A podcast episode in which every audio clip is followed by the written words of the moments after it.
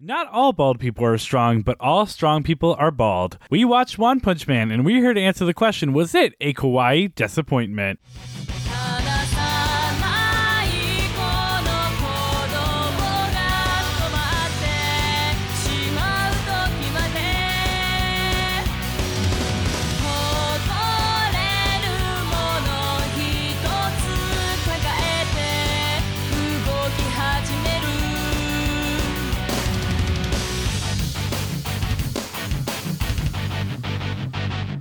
Hello everyone and welcome back to Kawaii Disappointment, your weekly journey through the worlds of anime. With you as always is me, your host, producer, weeb of all trades, and regular guy with a metal bat and an iron will, PJ.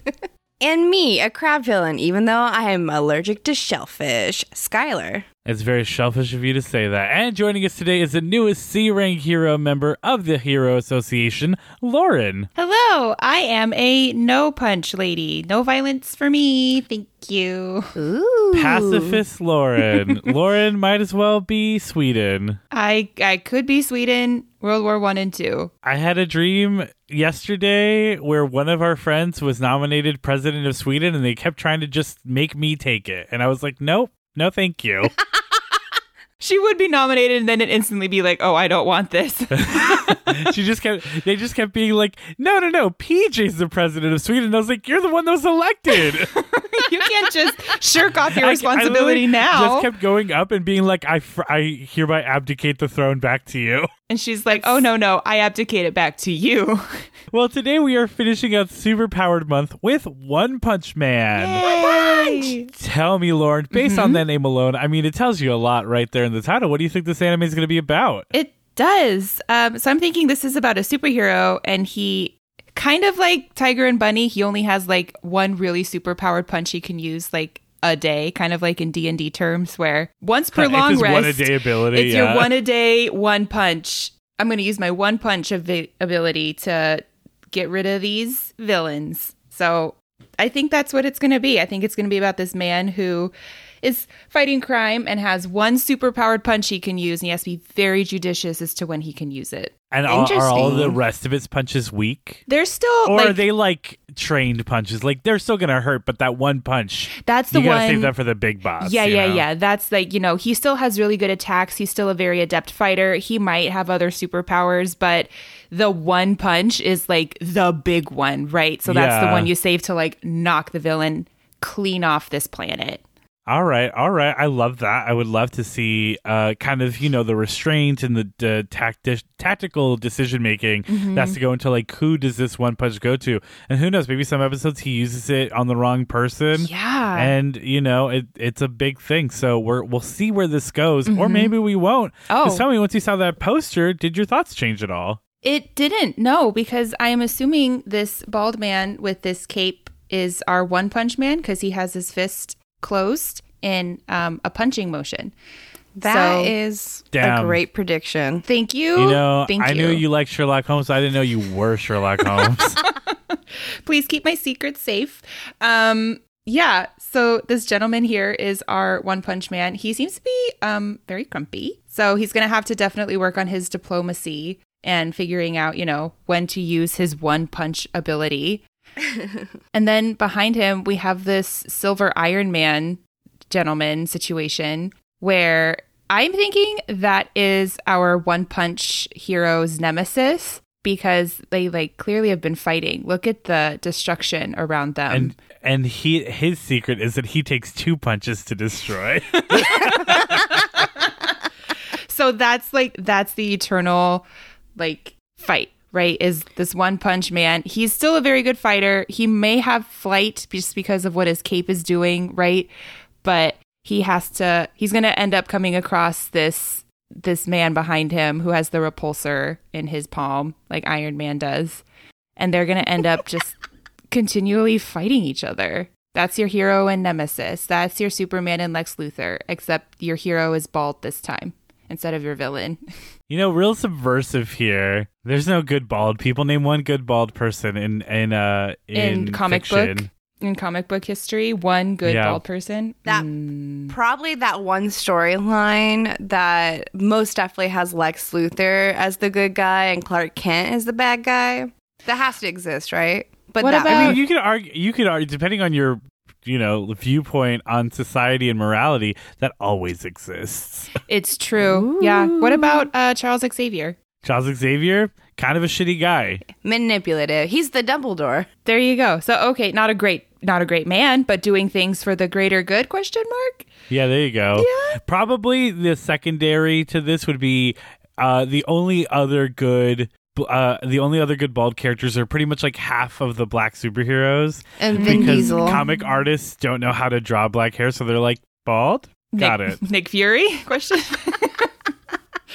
That's so interesting. It's so interesting now that everyone looks at Samuel L. Jackson as Nick Fury. Mm-hmm. When I remember, as a longtime comics fan, I remember when they announced Nick Fury as Sam Jackson as Nick Fury, and everyone was like, "What the fuck?" Because Nick Fury is a stereotypical-looking white guy in the comics. What? Did you not know this? I did not know this. I've only ever known Nick Samuel Fury Jackson. Is a white guy, like just straight up a white guy. He's been around since the World War I, World War II era. Oh that makes sense. Racism. And he's had a very iconic design. Like his look was very iconic. He was in a lot of things comic book wise, obviously, because he's Nick Fury. Right. I remember being on internet forums where people were like, "Samuel L. Jackson? What the fuck?" Now I can't imagine anyone else. Nothing against him, right? But it was like, everyone was like, Nick Fury is a fucking white guy. Like, I'll tell you who played him in the original Nick Fury movie. David Hasselhoff. And he was a pretty good casting for Nick Fury. God. That's what he looks like in the comics, is Hasselhoff. Oh my God. I'll show you what I just at this point have to show you what the original Fury I really, like. Really want to see it. I'm very excited for this. I can only see Sam L. Jackson. That's all I've ever known. It's like not underwhelming, but like, I think it's underwhelming comparatively. Mm-hmm. But this was his design for a long time. Oh my God. This is Nick Fury to comic book readers for decades. Huh. Well, there he is. Yeah, David Hasselhoff's a great casting choice. Yeah. No, so there is a Nick Fury Agent of S.H.I.E.L.D. movie starring David Hasselhoff. And I'm sure if you only knew about Sam Jackson, you'd be like, what the fuck is this? This just rocked my world. This is very relevant right now on the TikToks because a lot of people are doing fan art of famous anime characters as POCs, mm-hmm. and the white people are being fucking racist. I mean, it's all happening on Twitter and then just being reposted on TikTok. That's what I mean. Oh.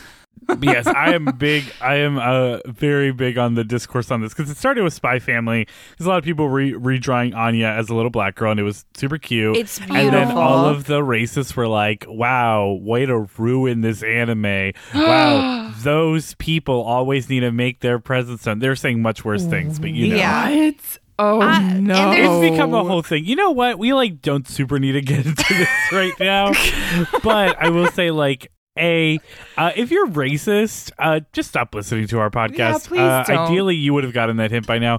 Also, though, if you're like, wow, you know what ruins anime? Black people. And you're like, but I'm not racist. You are. And stop listening to our podcast. I was going to say, you are racist. You are. Yeah. Especially because, anime doesn't even really depict white people unless it specifically says. It also depicts Japanese people. Exactly. And all the white people are like, yes, me. God. Not. But with all of that said, I like those predictions. This man with one punch and his villain who takes two to destroy. There you go. The eternal battle commences. And we will see it commence as we watch episodes 1 and 2 of One Punch Man. So we'll be right back. Stay tuned.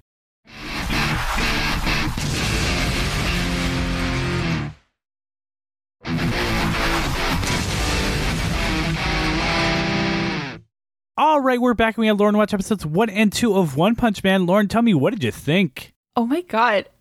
This is not what I was thinking it was going to be in terms of the One Punch situation. He only needs one punch to destroy literally everybody. And this was so much funnier. The poster looks so serious, but this was just a delight. I loved watching this. It's amazing. It's one of my favorite anime of all time. It's top 15. I think it's I did my ranking, and it's somewhere in 11, 12 range. Wow. I love this anime so much. I'm caught up with the web comic, which I'll get into in a bit. Ooh. And you know, it's just, I love what it does for storytelling, because like, I think at first you think it's going to be serious, then you think it's going to be a joke, and then very quickly you realize like there is still that seriousness to it. Mm-hmm. The seriousness is depression. It sure I mean, is. To an extent, right? And like, yeah. You know, it kind of explores what it means to be powerful and to be a hero. And, mm-hmm. You know, all the best hero stories explore what it means to be a hero. And I think One Punch Man does a great job of it. So let's kind of talk about how we got there by going through some context. So One Punch Man started off as a webcomic by the mangaka One. The webcomic began running in 2009 and is still ongoing. The art in the comics is admirable. It's not great. Why did you pause so much? It's you know, it's serviceable. It's okay. There. It does its job. I'll show you it real quick. Please do. I'm very curious now. You're choosing your words very carefully. Out of respect, Lauren. Oh, of course. Right. I'm so sorry.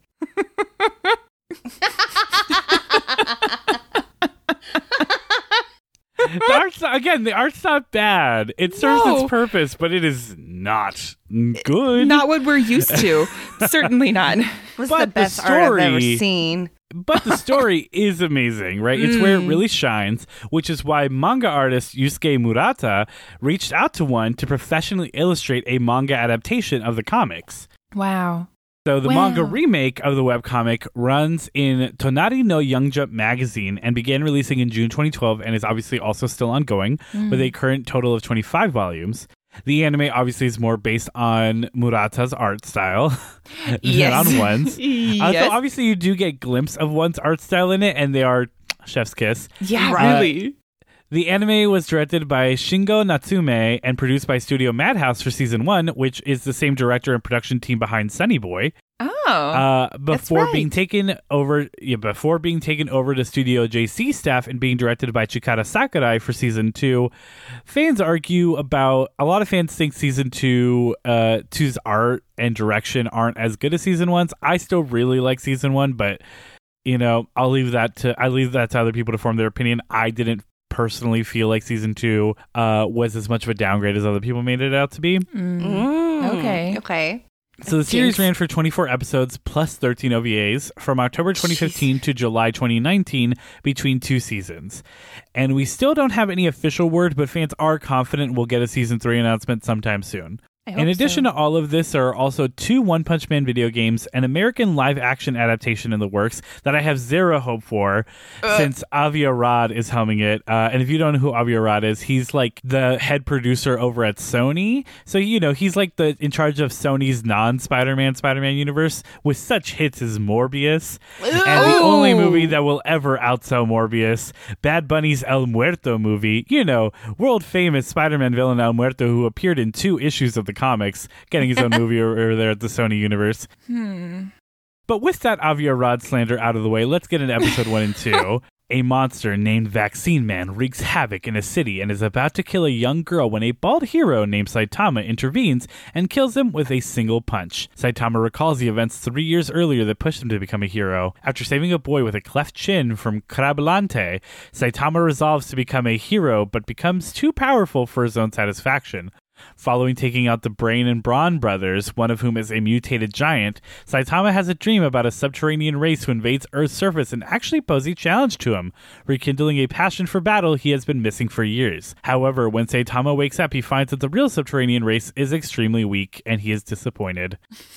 He kills their leader, and the rest immediately retreat. Later, a cyborg named Genos tracks down a mutant called Mosquito Girl, whose mosquito swarm drains blood out of everyone they come across within the city. Genos has a difficult time with Mosquito Girl, who almost forces him to activate his self-destruct as a last resort to stop her. Saitama then suddenly stumbles into the fight, easily killing Mosquito Girl with a single thwap. Despite Genos' extremely boring explanation of his past, Saitama agrees to make Genos his apprentice. Soon after, Mosquito Girl's fellow mutants from the House of Evolution try to capture Saitama, with only armored gorillas surviving as he agrees to answer the hero's questions of where he came from and why they're here to get him. And that's episodes 1 and 2 of One Punch Man. So, go. Do it. A little boring fun fact, but super exciting for me, maybe. Not fun fact, but reference. PJ and I were watching it in dub yesterday so we could eat dinner, etc. Sure. And, you know, like the giant that's like moving around. I was like, oh, that's very like Attack on Titan. And this bitch was voiced by my boy, Bryce Papenbrook. Was he really? AKA Eren Yeager from Attack on Titan. Yeah, it's not the only audio reference that we got. They do, because there's like a lot of, you know, jokes about like similar designed characters in some of the villains, but especially in this first episode, because you have again the Brain and Brawn, but specifically Brawn, who just looks like the Armored Titan. He does. Very funny to have Bryce Papenbrook voice him for the Attack on Titan reference. Similar thing, Vaccine Man looks a lot like Piccolo from Dragon Ball Z, and they got Christopher Sabat, who voices Piccolo in the Dragon Ball Z dub, to voice Vaccine Man. Oh, that's so just so cute little nods there, but. But overall, I do not recommend the dub. It's not great. Not great. Oh, really? We are like dub while we're eating dinner because like I don't want to look down at my food and miss like a line of dialogue, people. Right. But if we're just sitting and watching anime, obviously 9 times out of 10 we're sub, unless the dub is perfection. Like Fullmetal Alchemist Brotherhood. Or Dress Up Darling. But obviously we had Lauren watch this in sub. The first time we watched it, it was in sub. So yeah. But yeah, do not watch the dub except for those two little tiny references that are super cute. So fun. But Lauren, you seem to have had a lot of fun with this anime. I did. Yes. There's always like this super powerful hero, right? There's like your Superman's whatever. But I've never seen a story like this where he's so powerful. He's become so bored with crime fighting because he's like, I destroy everything that I come up against. Well, actually, I feel like you have experienced that literally in Ranking of Kings with King Boss. That's true. I mean, he was super powerful. He wasn't the #1 king, though. Yeah, but that's only because he didn't want to be. Yeah. That's fair. Like, because he was the #1 king in strength, but like he was #1 in strength, which is what mattered to him until he was like, wow. You know, it's kind of like the Alexander looked back and realized there was no more worlds left to conquer. So he wept. Mm-hmm. Yeah. Just like that. Very much like that. This was also much funnier than I thought it was. 100%. Oh, my God. I love the different art styles where it's like super intense and really detailed. And then it flashes back to Saitama and he's just standing there. Well, and then Saitama, you know, when he gets serious, gets his, you know, his being in the same art style. His yassified. Who taught Lauren children language? Oh what? You're older than me. You're both older than me, you old. I know. I don't go around saying yassified. Oh, it's something my coworkers and I say a lot. Whenever we improve something, we say Skylar, we yassify You have to realize that Lauren works with like 20-year-olds. I do. I work with young kids. Just like we do. We all work at the same place. We all have coworkers who will get to know and become really good friends with, and you're like, you're 10 years younger than me. How is that possible? Not one of my best friends basically being 10 years younger than I am. See? But yeah, no, he gets yassified with the rest of the people. What does he get, Lauren? Yassified. Don't we keep saying it? Is that going to be the podcast today? This is very that scene from Lion King with Ed. With Mufasa. Keep saying Mufasa. Do it again.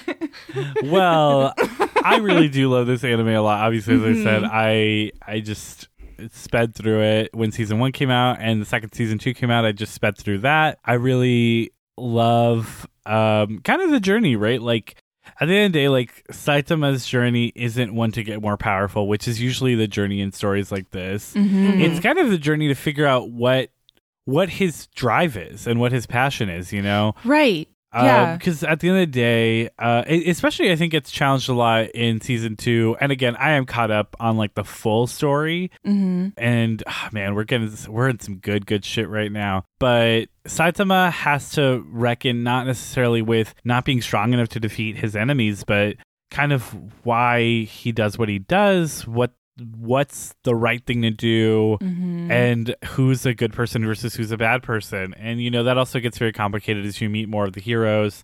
And, you know, you get to know, like, the Heroes Association and, like, the different rankings and You know, it's just it's a very good, well-built world. Like, what I love about One Punch Man is that it is honestly a very amazingly written superhero world and story, mm-hmm. Just with the weirdest protagonist in the middle of it. Like, one did not skimp on the world building or anything in sacrifice of the comedy of Saitama being who he is. Right. He was like, nah, this is real good shit that I'm going to write. But the protagonist is just more powerful than everyone, and it doesn't matter. And he just literally, like, stumbles into fights, and he's like, oh, okay, this is happening. I guess I'll deal with it. There's a character that you meet in season 2 who is one of my favorites because... He's like considered one of the most powerful heroes of all time. But it's literally just because he's happened to be there at the aftermath of several Saitama fights and people just always give him credit for it. Oh, no. People are like, damn, you're fucking strong. And he's like, yeah, sure. Or maybe he fully takes credit. I haven't seen it yet. Who knows? You'll see it eventually, maybe. Sure. Who knows? I don't know if you'll like this. Who knows? We're not at that part of the podcast yet. The structure of the show, at least in episode 1 and 2, I think, gives you a good idea of Saitama as a protagonist who is struggling, and he wants, like, the thrill of the fight. But at the end of the day, like, he is still saving people on a grand scale every day, but, like, it's almost boring to him to do that. And that's a challenging place to be in, right? Like, mm-hmm. Again, it's like, oh, I'm doing the right thing, but, like, I don't feel satisfied. And how mm-hmm. do you reconcile with that? Yeah, absolutely. I was gonna say, the problem with boredom is, like, boredom turns a lot of heroes into villains. Absolutely, because then, you have to keep asking yourself, well, what's next? What do I keep working for? I feel like you start, like, gambling with yourself. You're just like, oh, I wonder how long it's going to take me to save this person. And, like, can I save them at the last minute? And they keep, like, I don't know, doing more risky, mm-hmm. cute little gambles to keep it exciting. Yeah. I mean, the whole fight with the crab, he was strong even back then, but he's like, well, I have to get stronger to protect people. So he does. And now he's like, okay, well, I am strong enough. I can do this. I can do it very easily. What's next? I mean, and that's before his very vigorous training to become the strongest. Where he became bald because he trained so hard. So, yeah. I mean, that's an interesting concept to, like, oh, I trained so hard I went bald. But then I, like, sat there and thought about it, and I was like, almost every strong person... like, insanely strong person is bald. It's hard to find, like, a power lifter or someone in that, like, range that isn't bald. Like, I was sitting back and thinking, I was like, well, The Rock's bald. And then I was thinking back about when I was watching, like, those World's Strongest competition shows, and most of those guys are bald. And even the ones that I saw at first with hair, the stronger they got, the quicker they went bald. So, and I'm like, holy shit, do you just lose your hair when you get buff as fuck? Like, wicked so strong. What happens is, because I, like, kind of experienced this, with my, like, super working out and stuff. Mm. No, but this was, like, an aftermath thing of, like, COVID, when, like, we almost died from COVID, is your body holds onto a lot of stress when you're, like, battling something. And then once your body finally relaxes, your hair starts to fall out and eventually will grow back. So it's because they're battling those gains. Yes.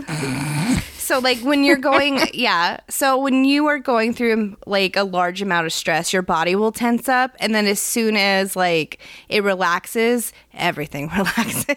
Well, I also think, I think that's partially it, but I think there's actually, like, a more realistic reason. Like a more accurate reason, which is when you're injured, your body will focus all its attention on healing the injury. And if you're severely injured, you do start to lose your hair because your body's not maintaining like something unnecessary like your hair. Mm-hmm. So, you talk about it a lot when you are doing weightlifting. The only way you build muscle is essentially by destroying your muscles. Mm-hmm. You're basically, like, tearing your muscles and getting them to grow back stronger. Mm-hmm. It's pretty fucking metal. It's pretty fucking metal when you think about weightlifting. Honestly. Like, you're basically just building muscle scar tissue, but not really, right? You are building more muscle, but it comes from kind of, like, the severe damaging of your current muscles so that they can grow back stronger. Darwinism, baby. Your muscles are bullying your other muscles. you're constantly healing your muscles because you're constantly just getting jacked. Right. Maybe you are just like, all right, hair out of the way. I can't deal with you anymore. And also probably to an extent, they're also like, I'm weightlifting all the time. I don't want hair in my face. And I just cut off my hair. Or I don't want to get it cut, you know, caught in my weights. That would be horrendous. That's some Final Destination shit. Yeah, 100%. Oh my god. Scouts, remember that baby. One time I explained most of Final Destination to Lauren on a bench inside Disneyland? You just traumatized Lauren. Do you remember the guy who's doing the Olympic machine in Final Destination? It's like 2 or 3 and then the weights just like let loose and just like slam his head closed. Yep. Oh my god. There's always a death for something, Lauren. That's the key. That's the key. Lose your hair and you'll be safe. That's why Vin Diesel is my favorite superhero. Vin Diesel is the least superhero that has ever superheroed. He's very not Saitama, you talking though, about how Fast and the Furious are now superhero movies. They are, but like in the dumbest way. Can we talk? I mean, like, okay, at some point I do want to talk about One Punch Man. But the Fast and the Furious movies have gotten ridiculous. And obviously that's on purpose, right? Like, it's like to a fault. And that's what I love about them, right? That's what people love about them is how more ridiculous each movie gets. Right. But and sometimes you do just watch them have things. And, you know, like in the first movie, they're like, it's like a legit like gritty drama. The first movie is a gritty drama with like high tension and consequences. Mm-hmm. Yeah, because they're fast and they're furious. The second movie gets a little funnier, but it's still like a detective story at the end of the day. Mm-hmm. It's like an undercover cop story. The third one starts to get more ridiculous. The fourth one tries to be as serious as the first one. And then the fifth one onward, they were like, how do we get crazier and crazier every time? And at a certain point, you're like, there's no way you wouldn't be fucking dead by what you did. I think about this every time I go on fucking Fast and the Furious Supercharged at Universal Studios Hollywood, where fucking The Rock is just jumping from helicopter to helicopter like a fucking Tarzan. Yeah. And he just like will be on a helicopter that gets shot down by a rock and he'll just like jump down onto a moving car like nothing went wrong. Yeah. And I'm always like, what the fuck? He'd be dead. Deader than dead. And he sticks the landing every time. This is on me though, because I struggle with this because, you know, I have a very tumultuous relationship with my parents and my siblings. So maybe I just don't know the true power of family. That's true. Yeah. If you have family and if you're bald, you're pretty much invincible. And if you have coronas, then you're for sure invincible, you know? See? That's the magic three. Get out of the way, like Elder Wand. Maybe Saitama would find some joy if he had family. If he had some family. Well, I mean, Genos is the start of that, right? I assume so, although he gets very annoyed with Genos when he's telling his backstory. Genos' backstory is so fucking funny. Because it's so literally funny. So boring. It is. And Saitama's just sitting there dying inside. And I literally felt so seen in that, where you just ask someone a generic question and they like are like, oh, do you want to know this? And you're like, not really. And then they still talk to you for like 10 minutes until you like want to blow your brains out. I was like, oh, wow, did someone put a camera on my day-to-day life? No, I was going to say literally the amount of like conversations I end up getting trapped into that I literally have, like, I can't even say like, hey, I got to go, or like, this is great. Oh, wait, I need to be on the anything, because they're not taking a single breath. There's no pause. Sometimes they're talking so much that you literally see them start getting out of breath. And you're like, breathe. Okay.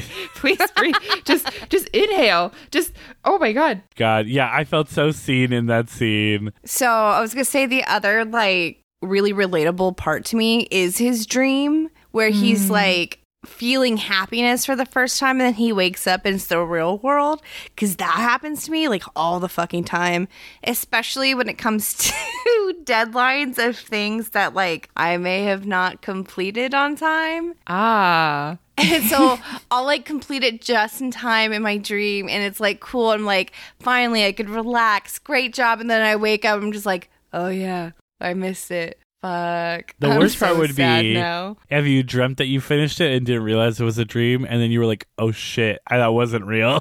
Oh, honestly, man. The amount of times I've had dreams about completing essays, I'm just like, ugh. And like literally the whole dream is me writing the essay, like sitting on the couch, doing the laptop, moving to the bedroom, etc. And then waking up and being like, oh, I have not done a single thing, but for the last 8 hours I did. fuck. Oh, my God. That's my Genos moment for this podcast. I also, can I say, I love throughout this show, I mean, throughout the entire show, just the level of difference that there is in every villain and hero. It's got some of the most interesting heroes and villains of any show I've ever seen at every level. There's this S rank hero, like highest ranked hero, who is literally just a guy in a dog suit who acts like a dog. Oh, I forgot about him. Oh my God. And then you have villains that are like as intense as something like a Vaccine Man, where it's like, I am, you know, a creation of this earth sent to destroy humanity, who is a plague to this earth, destroying its natural resources, warring on it, literally killing this planet. I am the vaccine to the plague that is humanity. And then you have Krabulante, who's like, I'm a man who ate too many crabs. That's PJ at Shabu. They don't have Shabu. They don't have crabs. They don't have crab. Shabu. No. They have some sort of. They have seafood. They do have some sort of seafood. It's all the same. That's PJ at a seafood buffet with crabs specifically. That's PJ at Crab Shack. Joe's Crab Shack? Now I just want crab, Skylar. Sponsor us, Joe's Crab Shack, you cowards. Do it, you cowards.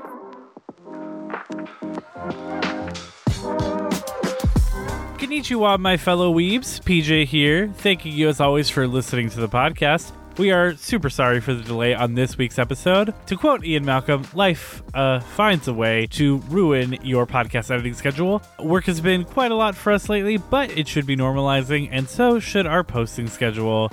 Speaking of our posting schedule, if you have been listening to all the rest of the episodes this month, you already know this, but if you have not, know that we are only a few days away from us taking all of our old bonus episodes and moving them over to our Patreon. All told, it is just 7 episodes, so it won't be a huge blow to the back catalog here on the main feed, but if you've been holding off on listening to such greats as our episode on the hilariously inappropriate anime dub of Ghost Stories, or our in-depth conversation on gatekeeping in anime with the triumvirate podcast Cassandra Clark, now is the time to listen before they go back into the Disney vault, or I guess the Kawaii Disappointment vault. However, if you do miss that cutoff and you're looking to listen to those episodes or any of the amazing bonus content that we have put out over the last few months, head on over to our Patreon after this episode to listen to all of that bonus content. Earlier this month, we released our Reduce Redo for May, where we had Lauren watch Naruto, so if you want to hear her thoughts on one of the greatest shonen of all time, just want to hear PJ yell about that damn swing again, or are just excited to hear any of the other bonus content we've released or have planned to come down the pipeline, like our May Kawaii Desu wrap-up, where we answer patron-submitted questions, talk about our favorite moments of the month, and let you know ahead of everyone else what the theme of next month will be. You can find us on Patreon by searching Kawaii Disappointment, or by going to patreon.com/KawaiiDesupod. A special shout out to our wonderful patrons, starting off with our eternal Desu patrons, our $8 tier, the amazing Skullbosh and incomparable Alex J. They're not alone though, as we also have our amazing Super Desu patrons, our $5 tier, Nene Killua, Magical Girl Charlotte, Rebel in an Isekai, and Jellums. And our Kawaii Desu patron, our $3 tier, Eliza L. You are all pretty Kawaii Desu in my book. Follow us on Facebook, Instagram, Twitter, and TikTok at Kawaii Desupod, or go to kawaiidesupod.com for links to those socials as well as all of our episodes. That's KAWAIIDESUPOD.com. Spread the word about us, and if you feel so inclined, leave a review on iTunes, rate us 5 stars on Spotify, or whatever your favorite podcasting app tells you to do to show you care. It really does help. We will see you all again next month as we start off our new theme. Tune in on our social media on the 1st to see what that theme will be. Or if you're a patron, listen to our May Kawaii Desu wrap-up to get a sneak preview of that theme. Now, back to the podcast.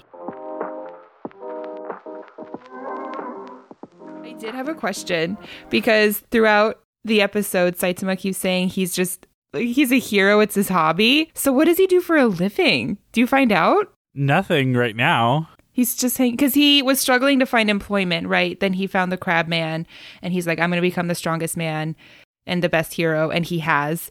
And he even keeps reiterating, like, this is a hobby. He doesn't have a job. He's just unemployed? Yeah, he's just unemployed. He is a big bargain shopper, you know? Yeah, I did see him, at the supermarket in his super suit, just buying normal groceries. That was pretty funny. I think he probably have welfare programs. I'm sure considering the fact that, like, every villain, let's also not be, you know, coy about it, that basically destroys the city. Every single time. Yeah, just so, like, you know what? It must be hard to keep a job.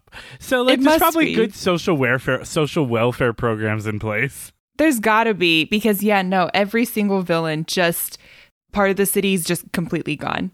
Every time. And, I mean, not for nothing, when Saitama's fighting them, it just gone. No more city. And you know, this isn't really covered because it doesn't need to be, but like there must be such a huge, like, you know, like in Marvel, you know, you have damage control. Mm-hmm. You know, and there must be like a huge damage control section and sector in this city, but also like in this world. So like this isn't really covered too much ever. Like, but the world of One Punch Man is like, it's a world where there's just one giant supercontinent, like Pangea, basically. Okay. Oh, so, like, there isn't, like, Japan and America, but, like, it's still the same thing. So, like, Saitama is called Saitama because he's from the Saitama Prefecture, which is a real place in Japan.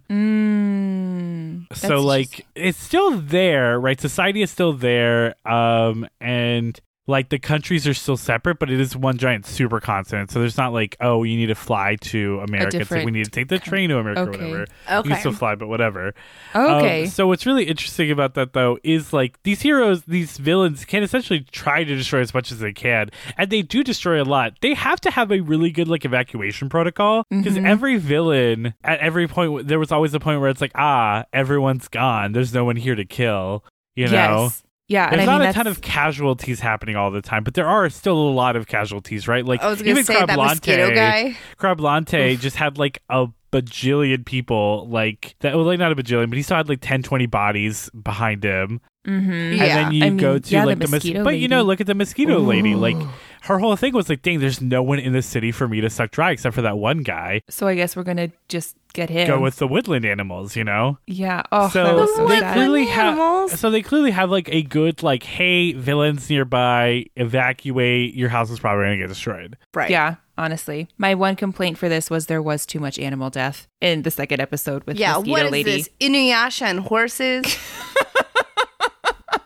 Exactly. It was a program, but yeah, no, that made me very sad when all of the animals were just left to dust. I'm glad he punched her. He didn't even punch her. He swatted her. Yeah, I was going to say, she went flying. It was great. It was a good time. It was great. You know, Genos is, like, so cocky at the beginning of his, like, entrance. And it's his hero debut, essentially. Yeah. And so he's, like, very, like, ha, ha, ha, I am Genos. I am here to destroy you.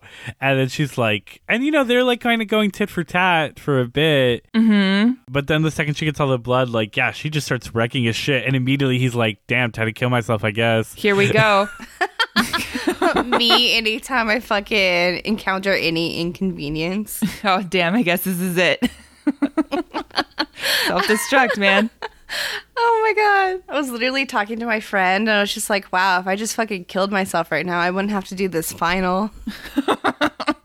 Oh my God. But you just need your Saitama who comes over and just, you know, handles it all. And you're like, oh, I'm going to follow you forever. Helping me through my fucking final. Yeah. There you go. See? I helped Skylar study for her final. And I think without that, she would have definitely failed. There you go. PJ's the real hero of this podcast. 100% End of my life.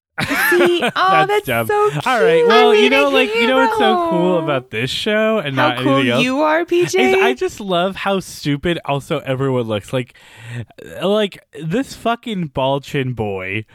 Oh, hey, this boy deserved to die.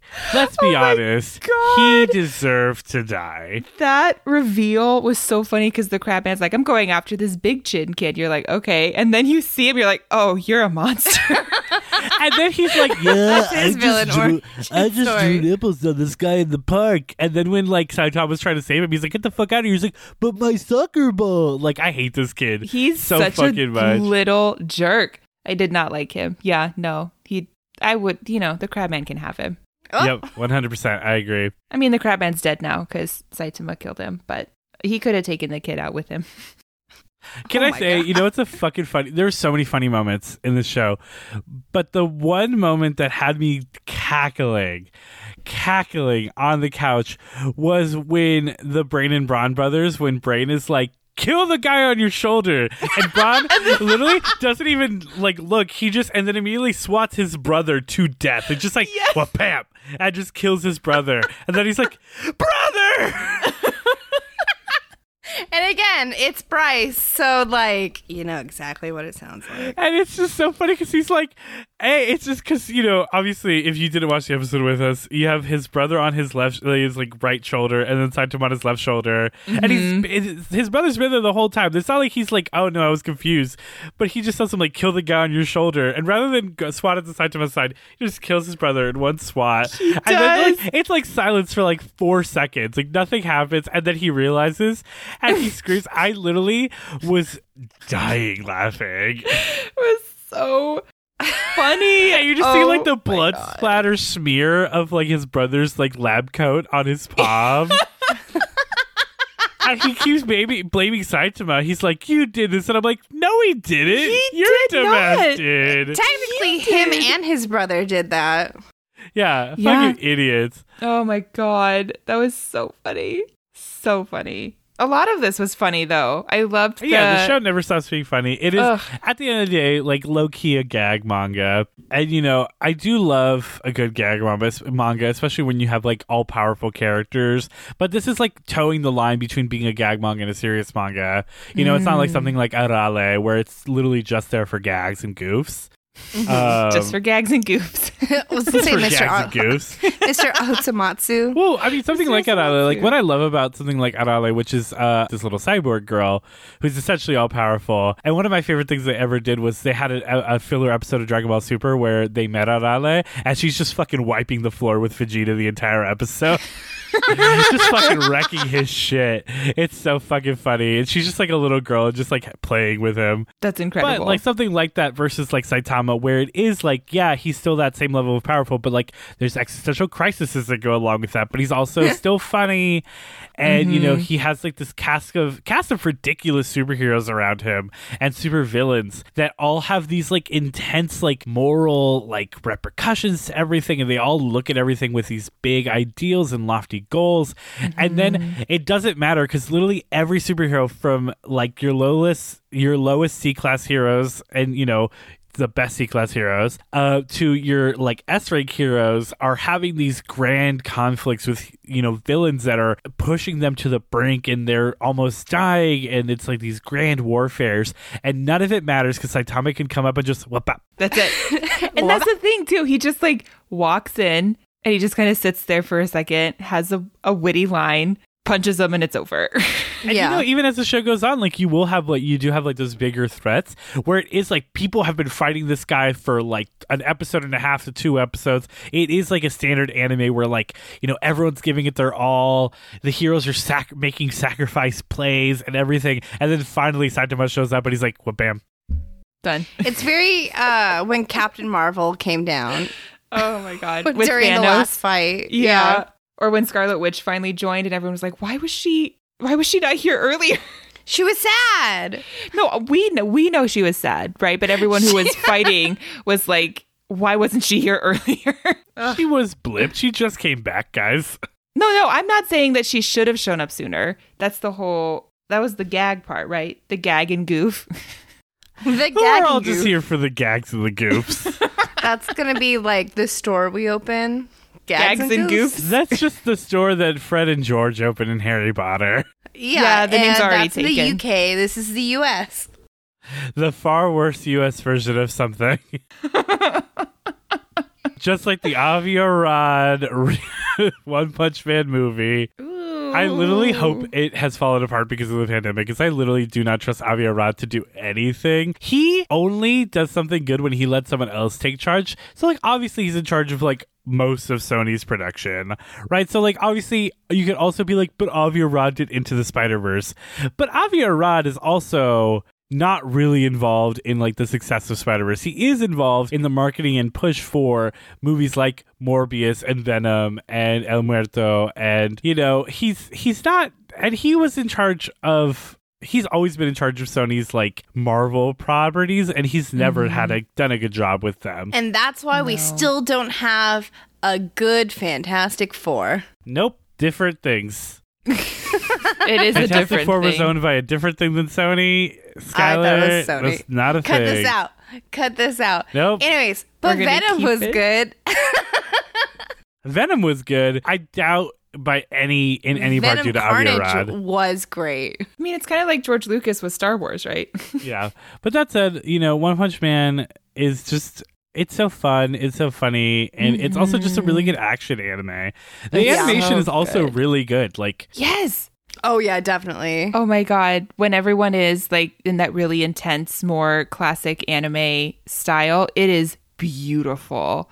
It's so nice. And then you have the cutaways to the more simplistic drawing, and it just adds to the story. And the art during like real fights is really good. Like the fight against the Mole Man was amazing. Amazingly animated. So good. And you know, you do really feel so bad for Saito when he wakes up, because you do feel the intense sense of joy and passion. You literally see his heart reflame itself, like the passion reignite, and then he wakes up. You watch it all go away. As he's just lying there, you watch all of it. It's so fucking funny though, when it was basically a premonition. Well, yeah, because... I remember watching this for the first time, and I was like, is Saitama also psychic? Like, right?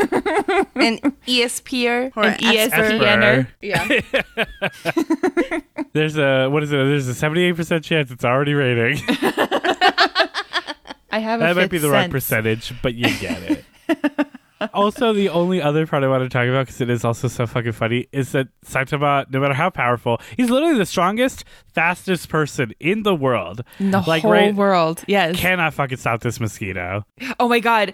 When he went up against that mosquito, I was like, that's your nemesis. That's your end-all be-all. You can't catch this one little bug. He's literally hitting it with like the power that has killed like God-level threats. And it's just like... You know? There it goes. Oh, my God.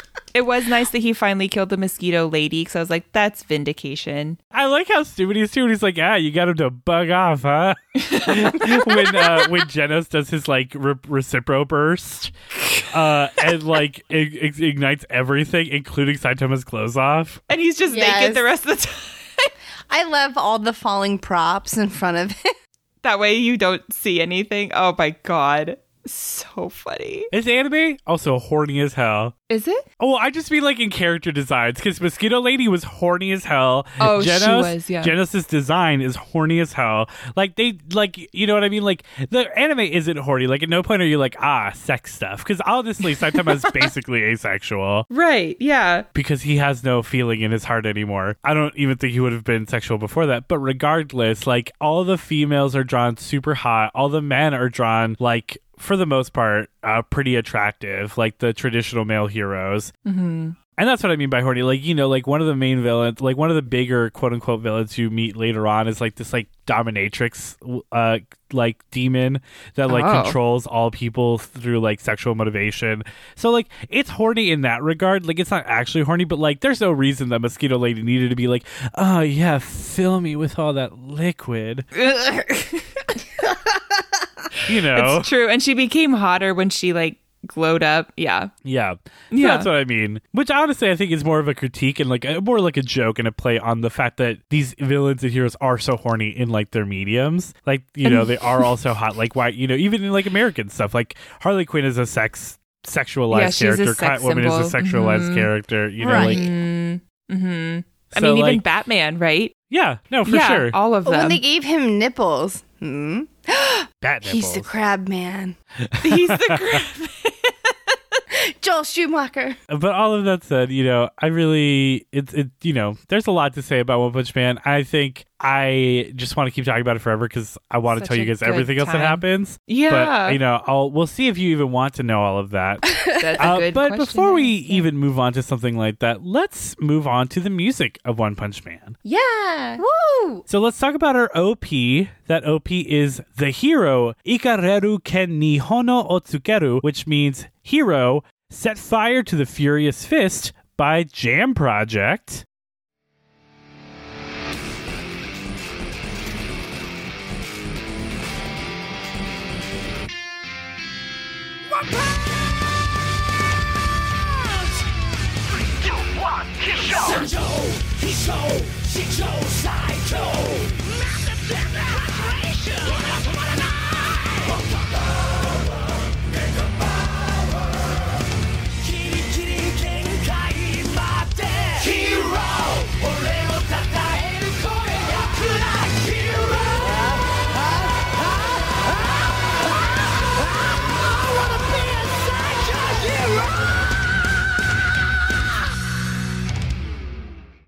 Lauren, tell me what you thought of that OP.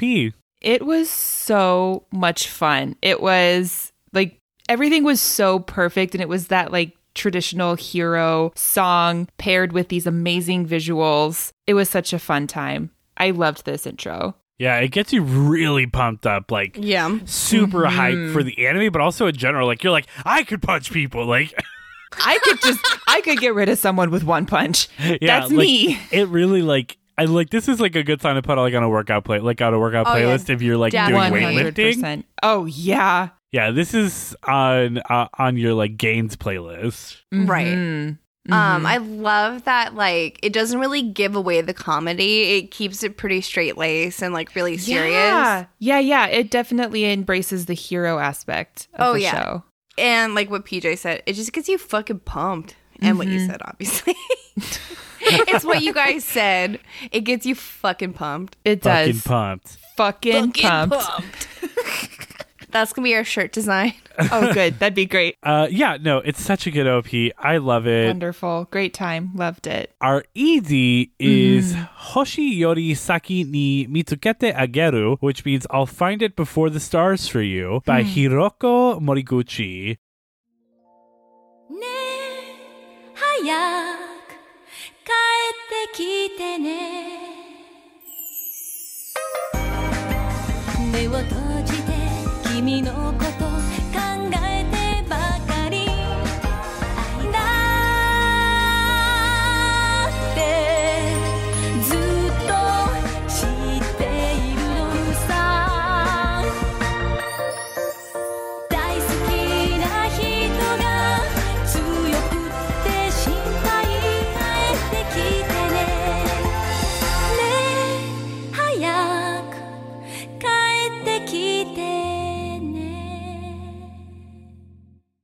Tell me, Lauren, what did you think of that outro? This is the complete opposite of the intro, but it still fits the anime so perfectly because this is what Saitama's struggling with, right? Like, he is that hero that you see in the intro, but the outro really encapsulates his struggle and what his loneliness and his depression and like the solitariness he has in his life. It was so beautiful. I loved the visuals too, like the dulled colors and just these stills of like the city that's empty. Oh my God. It was beautiful. And it's so nostalgic for like other early 90s, late 80s intro and outros for anime. Okay.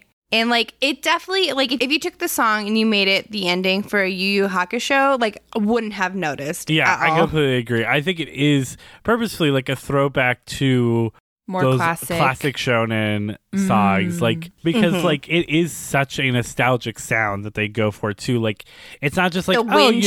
Like it's got like such a motif that it's following that it feels like one of those throwbacks. Yeah, it's like an R&B ballad. Yes, it's a good time.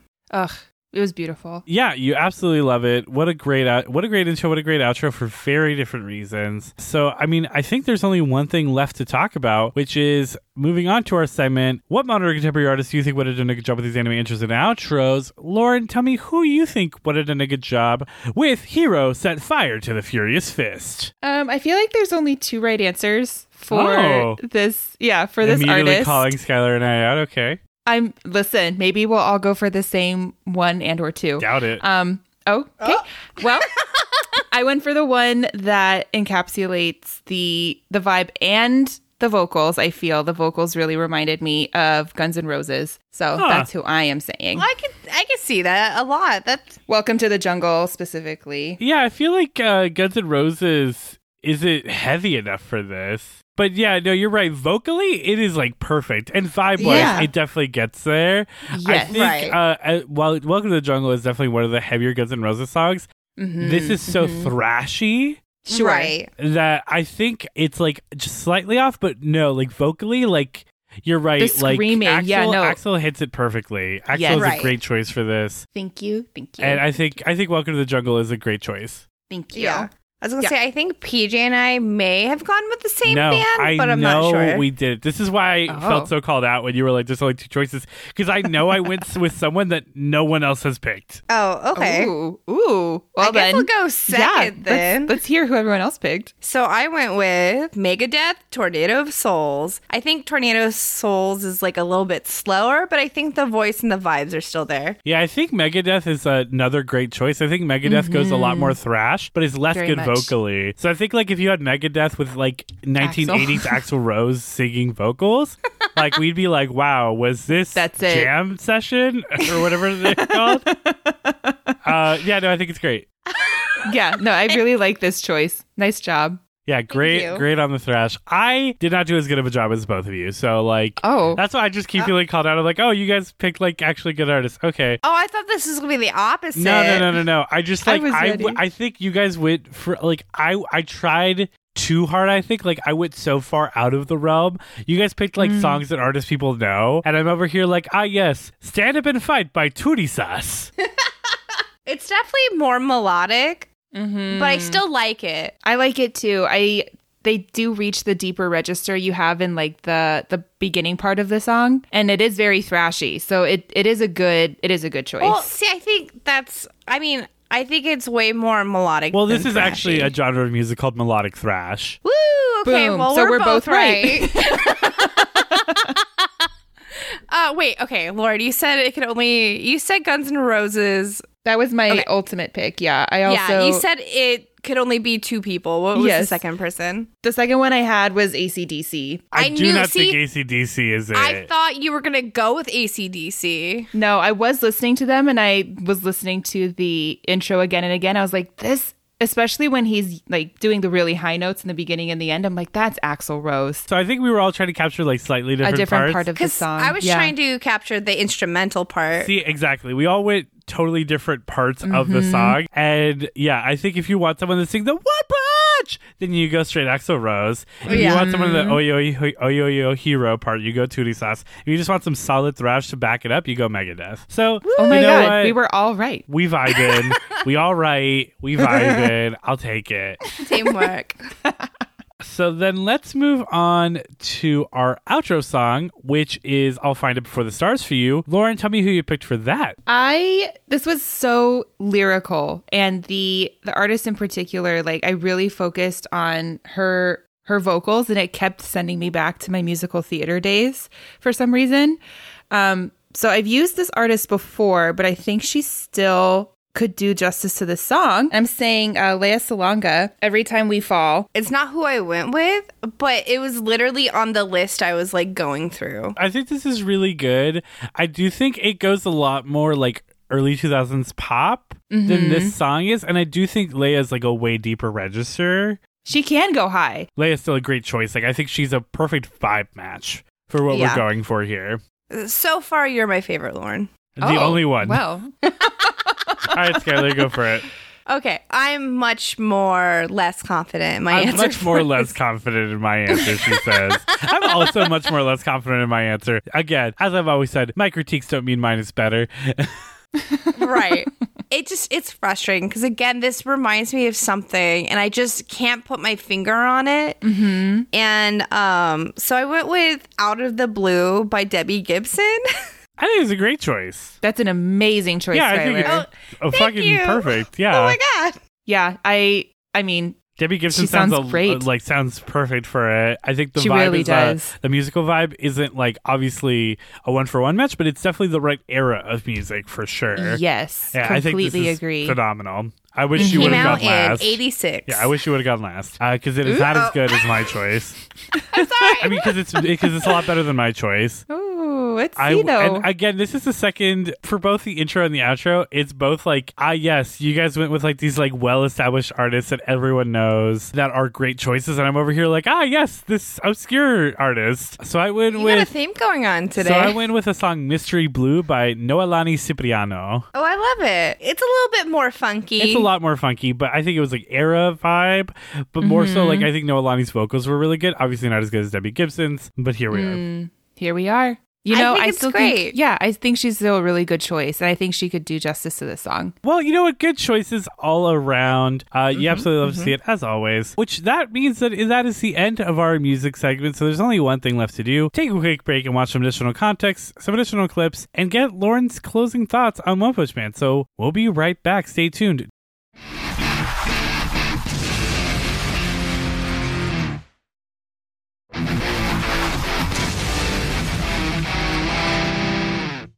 All right, we're back. We had Lauren watch some additional clips, some additional context, some additional heroes, some additional villains, and some additional, or I guess just one at a time, punches. Just one at a time. Tell me, Lauren, after all of that, again, this show is very funny. It's very fun, but it also, again, poses this very interesting moral conundrum that Saitama has of what it means to be a hero, what it means to kind of be powerful, and the responsibility that comes with power, you know? And outside of all of that, it can still have those messages and have these amazing fights that have real consequences, but also still are inconsequential the second that Saitama shows up. So it's a very interesting show of dichotomies.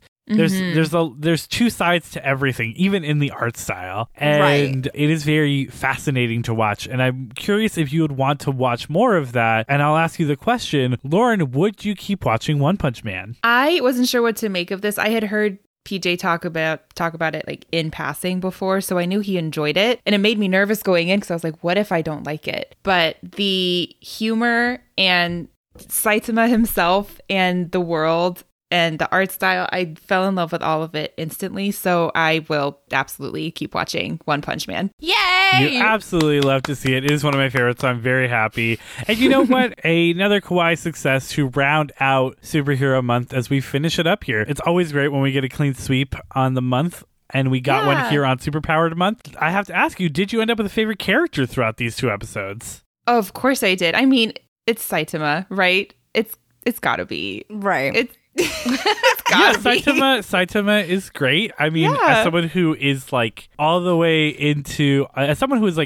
through the show, as much as I love Saitama, he's a great protagonist. There are characters I love a lot more than Saitama. So who's your favorite then? But it's characters you guys haven't met. Got it. So if we're talking season one, my favorite character is Mugen Rider, just because he's got the biggest heart of like any hero in the world.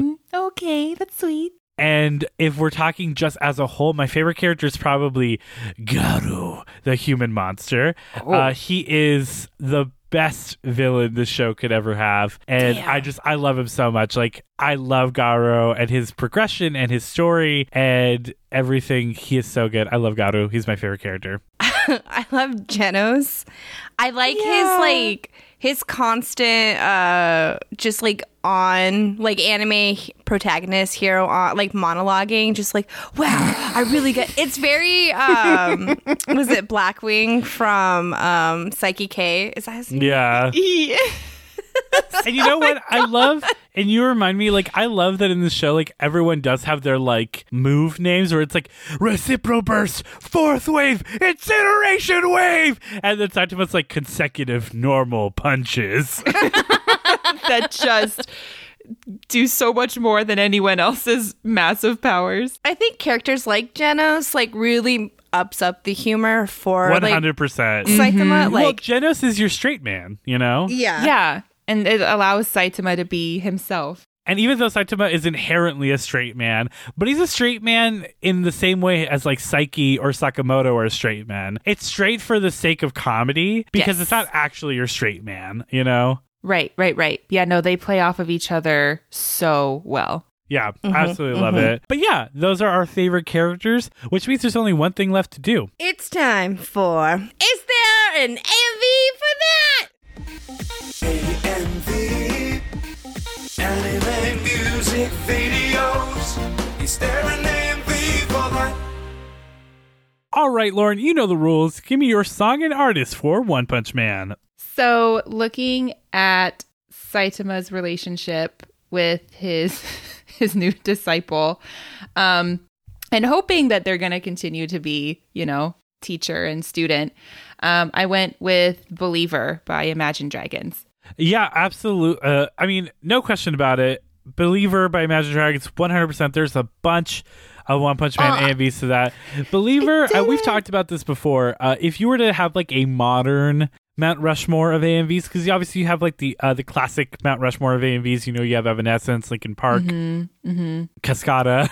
Honestly, you know, I think your modern has a lot of Imagine Dragons. So phenomenal choice. Believer by Imagine Dragons has several One Punch Man AMVs. Yay! So that is 3 points in the book. Woo! Hell yeah. I haven't done very well this month. So this I was going to say, finally. It's your redemption arc. Let's see how strong the redemption arc is, though. Oh, God. Because, Lauren, do you honestly think that there could be a possibility of there being... What? Do you honestly believe that there is a chance? Honestly think? Oh, what? I'm not allowed to switch it up? In my good Christian kawaii disappointment podcast, do you honestly think that there is, you dumb bitch? Keep this all in. I will. This is really funny. Oh, goodness. Lauren, the time has come. Do you think that there is an AMV for One Punch Man to Evanescence, Bring Me to Life? What was that? One Punch Man? Was that like your Macho Man Randy Savage impression? You were like, the cream will rise to the top of One Punch Man. I can't even do it.